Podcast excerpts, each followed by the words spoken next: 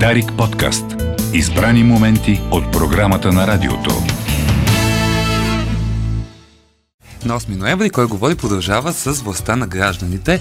Днес ще си говорим за организациите, които защитават правата на децата и за проблемите, с които те се сблъскват. А, говорейки за проблеми, свързани с деца, Асоциацията на повечето родители е училища и детски градини. Близо 10 000 деца ежегодно остават неприяти в столичните детски градини и ясли. Това е проблем, който се превърна хроничен не само за София, но и за много големи градове в страната. След поредица протести на родители бе прието те да получат компенсации, но и това не се оказа устойчиво решение. Новоизбраният кмет Васил Тързиев се ангажира, че по време на мандат му този проблем ще бъде решен. Но докато това се случи, родители и деца ежедневно се борят с а, тази ситуация. След потърпевшите е Десислава Ангелова, тя е майка на две деца. С нея ни среща в репортажа си Мариана Колчакова. Сега ще чуем репортаж. Децата на Десислава Ангелова вече са на 4 и на 6 години, а сблъсъкът и с системата започва още с раждането на първото. С първото ми дете започнахме да кандидатстваме още от първа яслена група което вероятно е било през 2019 или 2018. Т.е. ние 6 години кандидатстваме с всички възможни класирания през годината и за двете деца. И това до тази година беше безуспешно. Всъщност, драмата за родителите, които кандидатстват в държавни и в общински градини, започва още от яслените групи. Ако не са прияти в яслена група, те губят една точка, която почва да се влачи през цялото кандидатстване за градината. И ако след това нямат късмета да ги приемат и в първа група, градинска, шанса нататък е почти невъзможен. Моите деца са родени през две години и два месеца, т.е. тези два месеца не им достигнаха, за да се ползват с още една допълнителна точка. И макар, че са с малка разлика и са на практика породени, ние никога нямахме успех на класиранията. Също така едното дете може да вземе допълнителна точка, ако другото е прието в дадена градина, но предвид, че никой не го приемат и тази точка не можем да вземем. По думите и за родителите е много трудно да плащат за частна градина. А когато децата са две, финансовата тежест е огромна. Таксите са наистина сериозни и се повишават всяка година многократно. Например, в първа градинска група дъщеря ми започна на 660 лева. Миналата година в трета група вече плащахме 1100, т.е. почти два пъти се увеличил за 3 години. Тази година чудото се случва. И двете и деца са приети, но по начин, който не е съвсем оптимален за семейството, разказа още тя. Голямото ни дете е в предучилищна група, т.е. тя е четвърта предучилищна група и е приета в училище в полудневна форма на обучение защото само това се предлага в съответното училище. Това беше вариант на място отдалечено от дома ни, но където имаше шанс с по-малко точки тя да бъде приета така забелязахме, че има голяма дискриминация между а, семействата на деца, които са в четвърта градинска група и тези, които са в а, училище, в предучилищна група. Първо заради полудневната форма на обучение, която Министерство на образованието твърди, че предлага за удобство на родителите, но тя всъщност се дължи единствено на това, че училището не може да предложи условия за следобеден сън на децата. И за това по закон те могат да са там само до обяд. Изхранването също е различно. На нас не ни се полага обяд в училище. Трябва ние да си го осигуряваме, да си го заплащаме или да си го носим, според зависи децата от предучилищната група нямат достъп до място за спорт, до салона, така да се каже. Нямат отделено място за отдих, спортуват в класната стая. Изобщо условията далеч не са такива, каквито трябва да бъдат за 6 годишни. И понеже Десислава Ангелова трябва да гледа детето си през останалото време, за това се наложило да мине на половин работен ден. Проблема с недостига на места в градините поставя много семейства в такава позиция. Един родител да работи ли, да не работи ли, да работи за да плаща една такса ли, като са две деца. Колко родители трябва да работят за две такси а, и дали си заслужава в края на краищата. При нас това, което се получи е, че ние отлагахме пускането в частна градина, т.е. до първа група и при двамата в яслената възраст съм си ги гледала аз в къщи. Това за мен означава така лишаване от възможността да се развивам и професионално. и сега отново се налага да правим някакви компромиси. По думите и местата в частните ясли и градини също не са достатъчно и това отваря ниша за най-различни занимални, в които често липсва контрол, а качеството е съмнително. Получава се и разделение между родителите на такива на приети и на неприети деца. Заобщо класирането с детски гради е един труден период, за, особено за софийските семейства, защото наистина хората така си ядосат един на друг, пък то проблема не е в никой от нас. Жребият, който се тегли между децата е дискриминация, смята тя. Едни деца просто са извадени от обхвата на системата и са оставени да се оправят както намерят за добре. Дори в момента, бидейки в, вече в нали, държавната система и дъщеря ми учейки в предучилищна, тя дискриминацията продължава. Детето ми, което е на 4 години, е прието във втора група, в също далечен район, така пак по компромисен начин. Всъщност там това, което се случи е, че вместо да открият първи градински групи, където не достига също много голям, откриват втори градински групи, защото вече 4 годишните подлежат на задължително предучилищно предучилищно образование. А то реално не може да бъде осигурено от държавата. Нищо е задължително. Така че условията, при които се поставят едни деца спрямо от други, със сигурност са дискриминативни. Те не са, не са равни, не са еднакви и най-лошо е, че те не са подходящи за възрастта им. Това беше репортажа на Мариана Колчакова. Сега ще поговорим малко повече за проблема на достига на места в детски градини, който всъщност беше и една от причините в началото на годината Национална мрежа за децата да инициира предявяването на колективен иск срещу България пред Европейския комитет за социални права в Страсбург за установяване на нарушения на Европейската социална харта. Край на октомври стана ясно, че жалбата е допусната и ще бъде разгледана по същество. Какво означава това и какви ще са правните последици, ако Европейския комитет за социални права установи нарушения, ще научим от един от гостите ни в студиото. Георги Еленков е тук. Добър ден! Добър ден на вас, да. на почитаемите слушатели. Само да кажа, вие сте координатор на мрежата за правна помощ, Национална мрежа за децата. Точно така, ние от Национална мрежа за децата, Алианс на над 130 граждански организации, които работят с и за деца и семейства в цялата страна, чрез международната коалиция Eurochild, в която членуват организации от 41 държави, инициирахме предявяването на този колективен иск, колективна жалба на основание ревизираната Европейска социална харта, наричана често Социалната конституция на Европа, пред Европейския комитет за социални права към съвета на Европа. Тоест на това най-високо международно правно равнище, ние а, изнесохме своето застъпничество за системна реформа в а, образованието и грижи в ранна детска възраст на основание редица проблеми. Както казахте и вие, съвсем коректно анонсирахте проблема с а, а, обхвата и местата в детските градини, но също така и проблемите в яслена грижа, където и до днес продължава да доминира а, един медицински модел. Вместо водещия експерт в яслените групи а, да бъде тъкмо експерт по ранно детско развитие. А, посочихме и редица други проблеми. Въобще използвахме тази, тази жалба за активно застъпничество и сме много щастливи, че въпросът вече е повдигнат международно на две равнища. Първо, а, в рамките на тази огромна коалиция Eurochild, съюз на 41 държави, те приеха нашата жалба и без редакция я депозираха пред комитета, пред Европейския комитет за социални права. И на второ място, разбира се, щастливи сме, че самия комитет вече допусна жалбата до фаза на разглеждане по същество. А българската държава има срок до 15 декември да представи отговор по нашата жалба.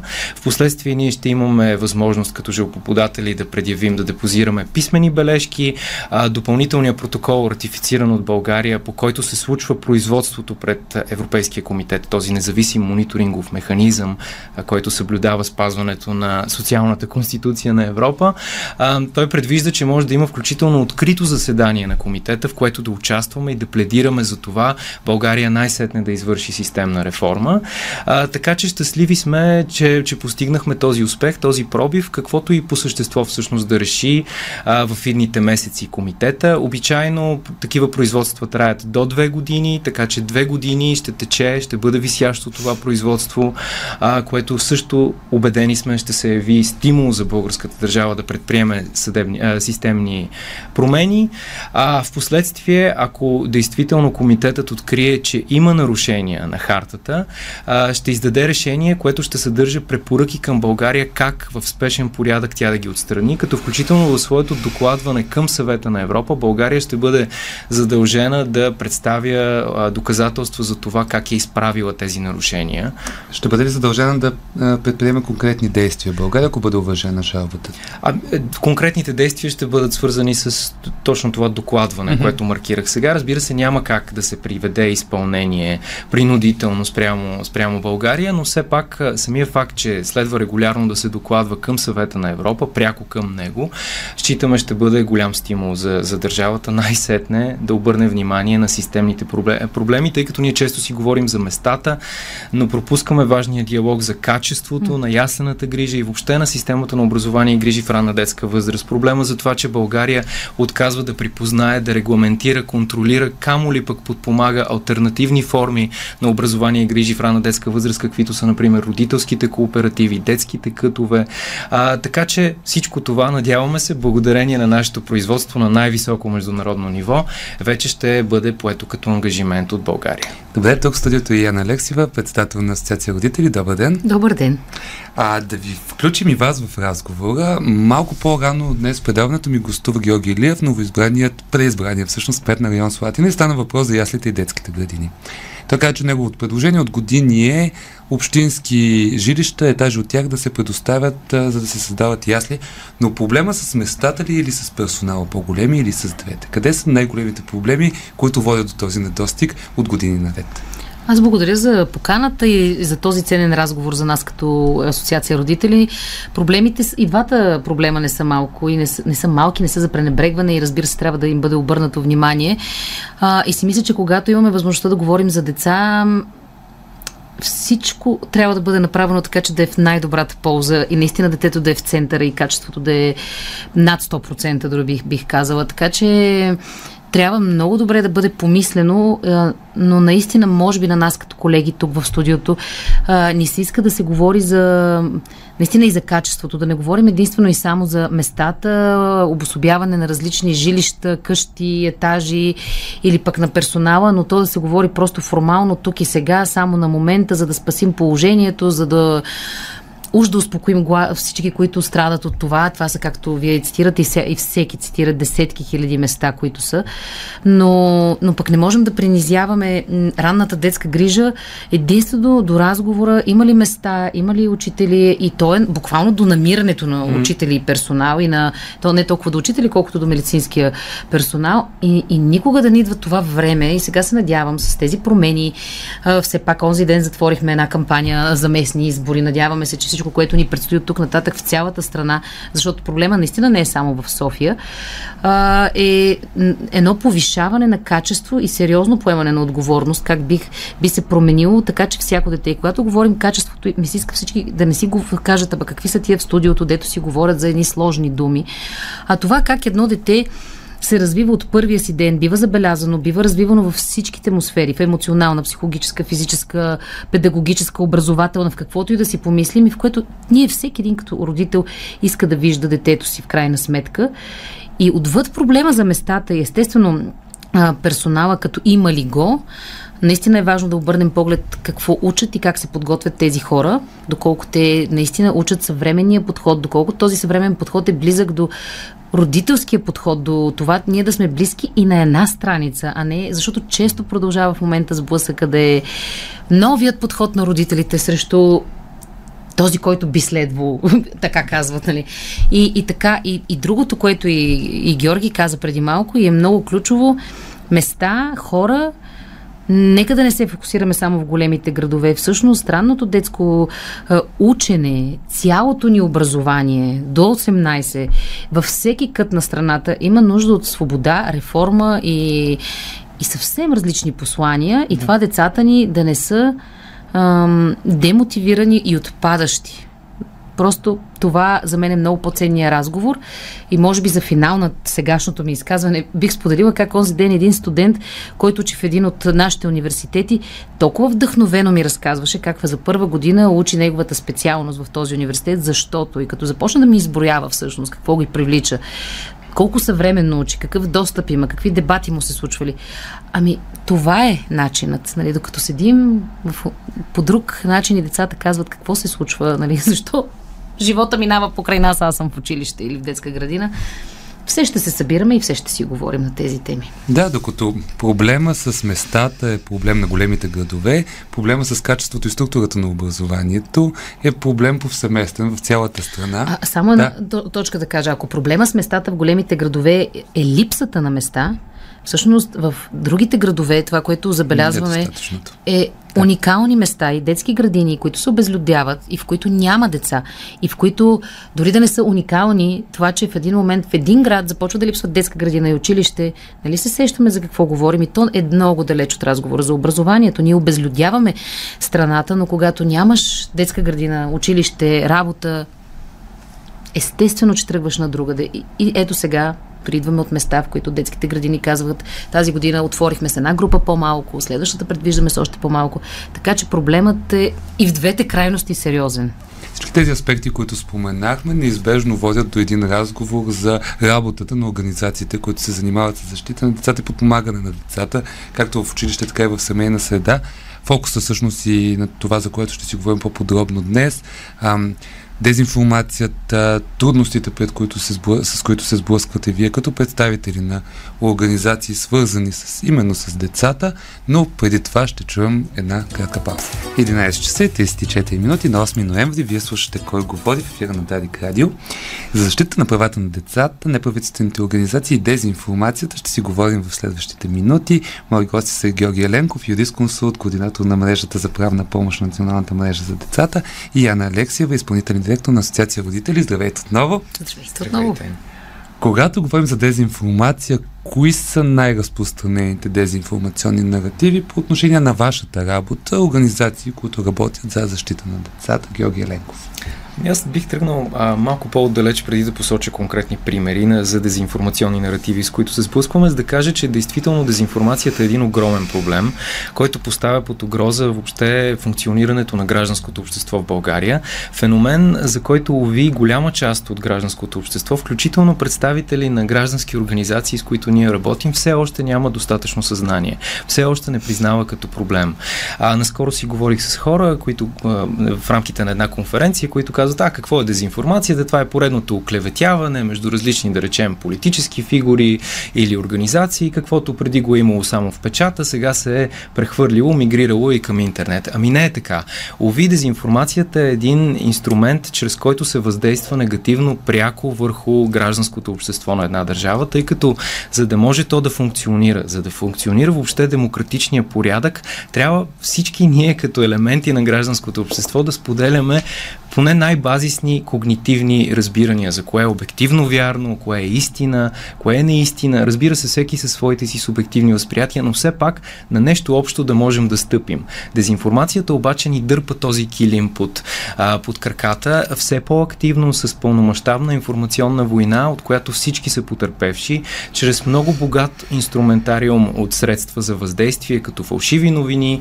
А, така че действително проблемът е голям. Той води до това общество обществото ни да е все по-поляризирано, податливо на истеризиране, на паника, все по-затворено в своята си малка информационна ехокамера.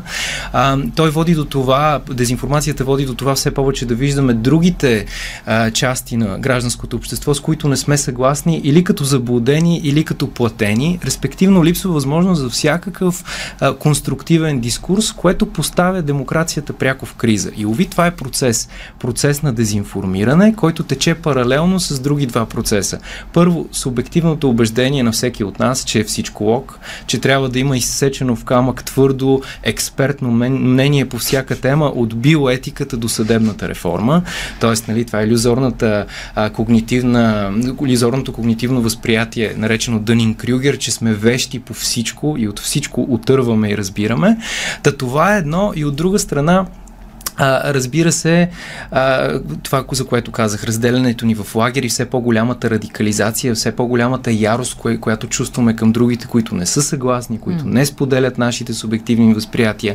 Така че много е опасно. Паралелно тече и убеждаването на населението, че пряката демокрация е най- върхова форма на демократичния порядък. Че пряката демокрация всъщност е демокрацията, което всъщност, всъщност е много опасно, тъй като едно дезинформирано общество, когато го овластим а, пряко да решава важни стратегически въпроси за, за развитието на държавата, то може всякакви антидемократични решения да ги посрещне с акламация, с бурно ура, с, с тържество в социалните мрежи, което е действително много опасно и едни от най-големите потърпения потърпевши от този процес активен на, на дезинформиране на българската общественост са тъкмо гражданските организации, тъй като а, те са един вътрешен механизъм за стабилност, за регулация в обществото. Те са механизъм за канализиране на гражданската енергия към полезни каузи. Ние, гражданския сектор, показваме на практика, че тук не е така, че тук промяна може да има, че го няма световния заговор и световния капитал, който да ни спъне. Ако искаме да реформираме нещо или да постигнем друга кауза, да се се обединим и да я случим. И тъкмо за това гражданските организации постоянно са под атака. И да се върна сега към въпроса ви след тази дълга пледуария, конкретно от камбанарията на Национална мрежа за децата, като алианс на много граждански организации в цялата страна. А, ние постоянно по какви ли не теми сме обект на атака. Ето, говорихме си в началото на нашия разговор за реформата в системата на образование и грижи в ранна детска възраст. Още в 48-то Народно събрание имаше един законопроект, с който яслената, яслените групи групи, техния принципал, а, да се извърши такава реформа, че принципала на яслените групи вече да не бъде Министерство на здравеопазването, а Министерство на образованието и науката. Този законопроект беше внесен от няколко партии, Демократична България, ГЕРБ, Български възход. Впоследствие обаче в социалните мрежи се разрази една дезинформационна буря, тръгнаха съвсем демагогските послания да циркулират, че край, затварят вече яслите, mm-hmm. няма, загина яслената грижа в България. А, и този законопроект временно беше, беше оставен някъде да прашасва върху нечия бюро. Така че дезинформацията пряко въздейства върху нашата работа. Най-отявлен пример, разбира се, е Националната стратегия за детето. Ние вече четвърта календарна година подред сме без Национална стратегия за детето. Липсва прият такъв документ, който да очертава едрите линии на това как България, чрез всички сектори и системи, нещо, което каза и Яна по-рано, да подпомага, да осигурява грижа на децата и семействата. Още две думи по тази тема. Родителите най-много абсорбират тези послания, защото те до голяма степен паникът се провокира от страх, пък естествено чувства родителя да го е страх за детето му, особено ако не е добре информиран. Та се обръщам и към Яна Алексиева. Конкретно за стратегията а, за детето, която наистина може би е най-мащабната дезинформационна кампания, на която ставахме свидетели в тази насока. Липсата на такава стратегия години наред вече, до какви последици води? До всичко, за което си говорим често при mm. вас не бих влизала в конкретни стъпки, но, но факта, че това, което всичко, всичко, което каза Георги до момента, когато сме в подвластни на цялата тази дезинформация и за съжаление нямаме механизмите да се противопоставим. Тя е много силна, тя е много завличаща, емоционална, защото естествено е добре направена да бъде такава. А, всъщност, волно или неволно, ние спираме абсолютно целият прогрес, в който ни се иска да, да вървим напред, да, да живеем напред. На питането за страдането на гражданските организации, със сигурност това, всичко, което си казахме е така, върху нас се изсипва, наистина се изсипва и се изсипа нещо огромно, което сме да твърдя, че от живота ми в гражданския сектор, който е преди, доста преди това, за първ път на мен ми се случва като преживяване да е толкова осезаемо и толкова да носи дори последици за всеки един. Но за мен, аз мисля, че ние сме достатъчно силни като енергия, като граждански сектор и се и се преборваме, заедно сме, мрежа сме, а, трудно ни е понякога, но някак оцеляваме. Може би защото знам, че всеки един от нас прави нещо абсолютно с този граждански хъс, знания обаче отзад, които седят. Защото то не е и само до граждански ентусиазъм. И това е за мен много важно да се чува, че ние като граждански организации в огромна степен, и то е много нормално като явление, не е само тук сега в България, сме експерти в темите, за които говорим. Ние ставаме такива, ние сме такива, ние се присъединяваме към гражданска организация, защото това е нашата експертиза. Аз мога да го говоря и през нашата организация, как ни търсят хора, които са експерти. Примерно някой човек е абсолютно правист, адвокат, има сериозно, скоро имахме такъв случай, но една дама просто казва, аз искам да ви помогна за едни конкретни неща, защото вярвам, че мога да ви помогна. Така че при нас експертизата е висока, но в същото време и граждански активизъм е висок. А, и понякога ме боли малко емоционално да си кажа... Извинявам се, че прекъсвам тук. Не, надявам се. Не мога да кажа, че е да за съжаление. И ще отговоря на този въпрос една идея. Е сега, това, което ми е тъжно понякога е, че всъщност няма този... И не знаем, може би и ние как да го водим този разговор и го казвам абсолютно откровенно в ефир, но хората да разберат, че наистина това канализира. Ние наистина събираме граждански активизъм, който и това е най-нормалната форма той да се случва. Защото дори в една кооперация, двама човека, в един момент трябва да станат трима, четирима, да почнат да правят нещо а, и темите се разрастват. А, така че да, страда страдаме от това, но дезинформацията, която наистина сте прав, сте прав, че минава изключително много през родителите, е много удобен инструмент, защото когато ти изплашиш наистина родителят за живота на детето му, било то през стратегията, че чухме всичко, дори, дори не искам да ги повтарям, защото това разпалва и да. всички безумици. А, през това, че ясленото дело ще загине и от това ще загинат деца дори. Чухме такива безумия. Ам, да се спомним за влаковете. Но ужасно много ми е тъжно да си кажа, че не искам да призная, бунтувам се непрекъснато, боря се с това, но докато м- държавата наистина не обърне внимание на огромния феномен, който се нарича освен дезинформация, царяща неграмотност, все по-силно, все по-силно, която никой не измисля и не желая да пусне на, да се разреши този проблем по друг начин, не да се борим по старите пътища mm. оттъпкани, ние ще си седим в това състояние. И когато имаме дезинформирани родители, неграмотни родители, хора, които когато аз говоря с тях, виждам колко те се вълнуват и обичат децата си. И толкова е лесно някой да ти каже, утре някой ще ти го вземе, защото ти си му викнал в градинката.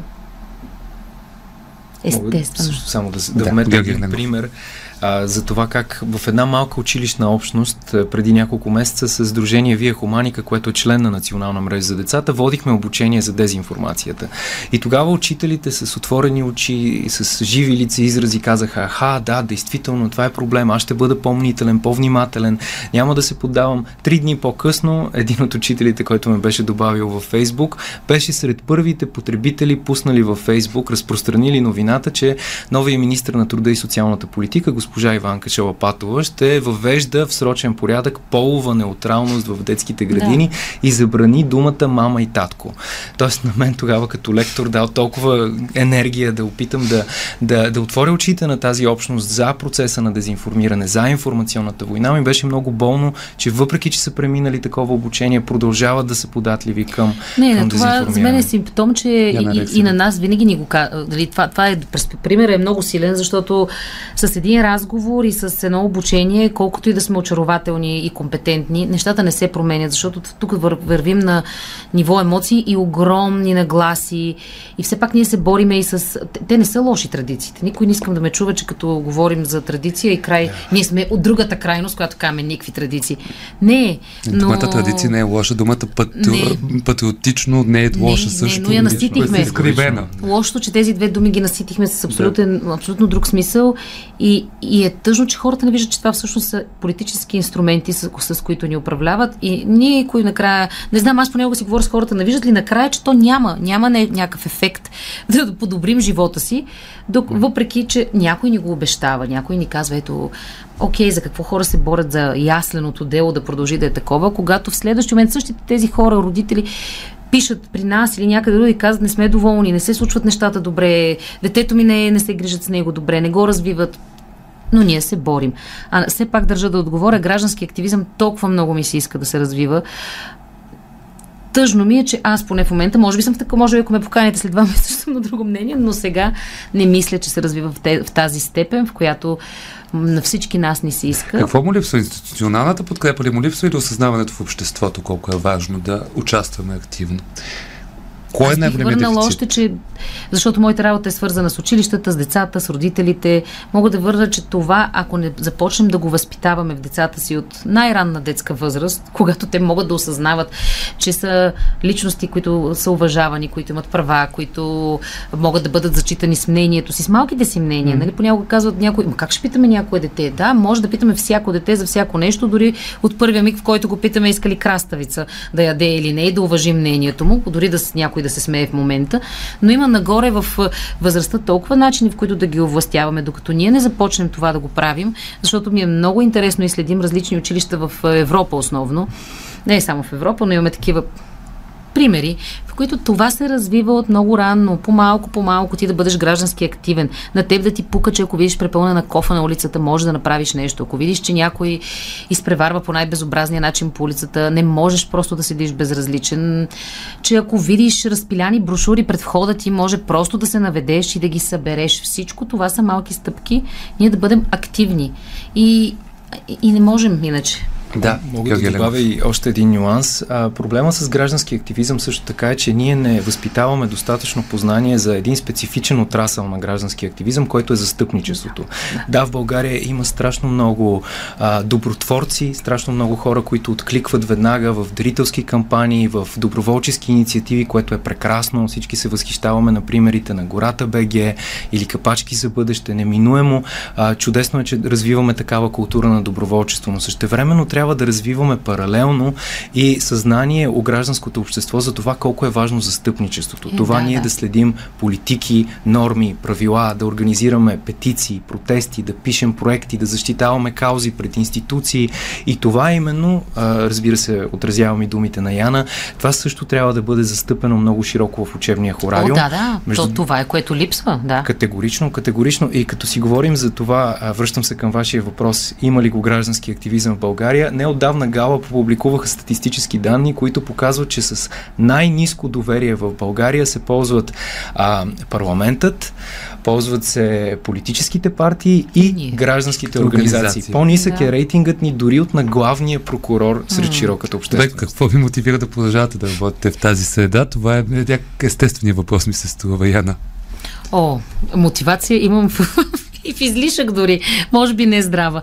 А, не, има много, има много ситуации, които и много мигове, в които може човек да бъде мотивиран и това до някъде е това, което казва и Георги с това, че ако предадем поне на още няколко човека това, което и той казва, да не останеш до едно ниво.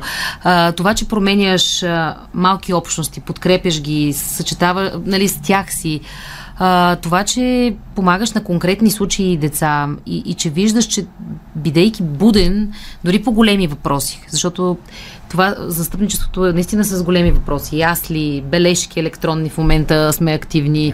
А, борихме 6 месеца. Аз не мисля, че сме се отказали, но активно се борихме с темата за хазарта и децата.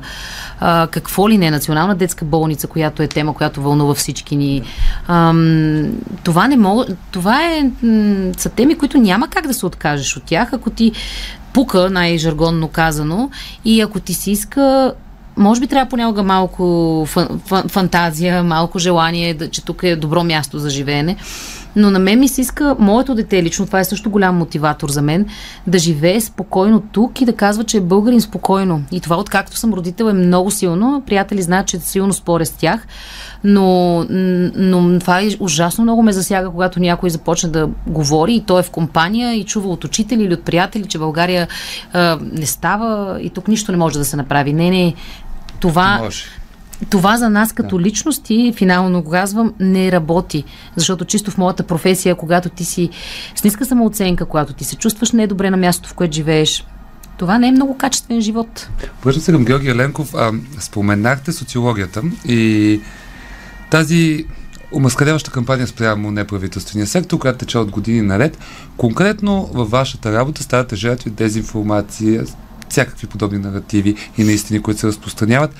Отговорите ли си на въпроса кой ги разпространява и с каква цел? Категорично само искам на, да. към предходния ви въпрос да се обърна, за да, за да споделя, разбира се, присъединявайки се към всичко, което каза Яна за каузите на Национална мрежа за децата, да ви дам един пример, който отговаря на въпроса каква е моята мотивация.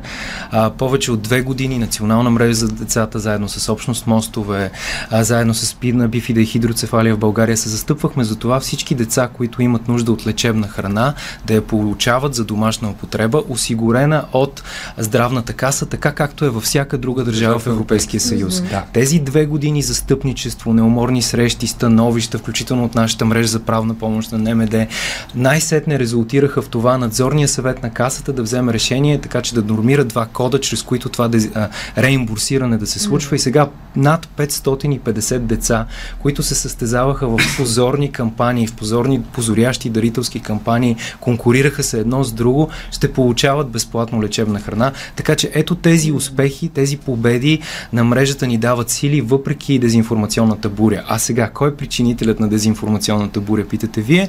Разбира се, това е са всички тези а, геополитически играчи, които имат пряк интерес Европейският съюз да не е сплутен, да бъде дестабилизиран, да, а, да има огромна, висока поляризация в а, гражданските общества на европейските държави и те да рушат своите вътрешни стабилизиращи фактори, като авторитети, институции, механизми за граждански натиск и контрол.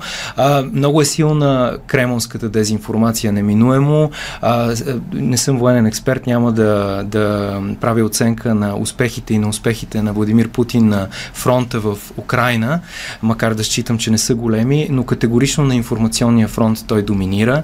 Той от повече от десетилетие утилизира пряко соцмрежите, така че да подклажда разделение, всяка чувствителна тема, а, допълнително да, да, да подсилва разделението и нечуваемостта между хора, институции, граждански организации по тази тема, така че успехите му на информационния фронт са изключително големи. Също така има и други а, крайно десни фракции в Америка, в други държави, които също, да. също така, освен това, местни феодали, местни партии, популистски, те, те реципират тези дезинформационни а, наративи и ги използват за своя политическа изгода тук на местна почва. Макар и да не са пряко под контрола на някой геополитически фактор, те ги използват, mm-hmm. превръщат се със своите медии, със своето влияние в резонаторни котии за, за тези наративи, защото това им дава политическа изгода, защото това допълнително насажда усещане за паника, за хаос, за разруха и съсипия в държавата, от което те пряко получават политически дивиденд. Последен въпрос, че имаме съвсем малко време. За всички родители, които ни слушат и които искат да помогнат за една по-сигурна и благоприятна среда за своите деца, как могат да помогнат с граждански активизъм?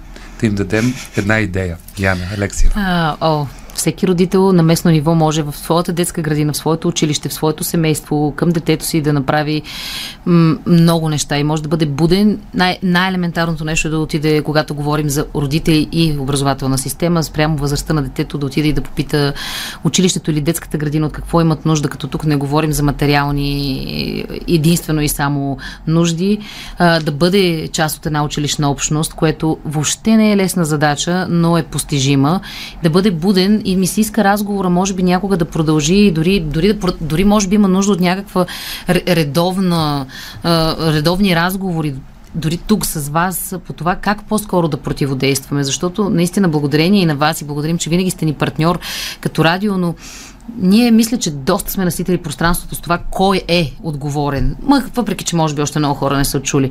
Но на мен ми се иска да сме практични и ясни какво може да направи един родител, един човек, едно дете, един гражданин в това, когато види една новина, как малко да помисли, къде да. Има сайтове, в които можеш да провериш. Има инструменти, има елементарни неща, на които ние учим децата. Като Асоциация родители е част от координират Национален център за безопасен интернет, който също се борим да бъде винаги спасен и това е нали, друга голяма тема. Но ние дори на ние децата научаваме за, в рамките буквално на час-два как да провериш една фалшива новина, как да бъдеш критично мислещ, как да не се поддадеш, как да помислиш дори да чуеш шок, край, закрива теди какво си или няма да има, малко да поразсъждаваш, много би било ценно някак да продължим тези разговори в това буквално 10 минути, но да казваме това и това направете и помислете хора, защото м- Това е по-добрия начин. Иначе, мисля, че всеки, не само родителите, всеки от нас може да бъде активен, а другите хора, които, към които могат да се обръщат, сме всички ние гражданските организации. Родителят, гражданина може да бъде активен дори с това, че се обажда на нас и казва, абе, хора, забелязах нещо. Как да го направим заедно? Георги бъз съвет Моят съвет е а, пък от друга страна към самите граждански организации. Отделяйте по-голям комуникационен ресурс, за да споделяте за своите каузи, за да. своите успехи, своите малки и големи победи с посланието ето това е гражданският сектор на България. Бе, много ви благодаря. Яна Алексиева, Асоциация родители, Георги Еленков, Национална мрежа за децата. Това беше Кой говори за днес. Ще се чуем отново утре. Останете с новините на Дарик Радио. Предаването е реализирано в рамките на проект Какво можем заедно, финансиран от фонд Активни граждани по финансовия механизъм на Европейското економическо пространство.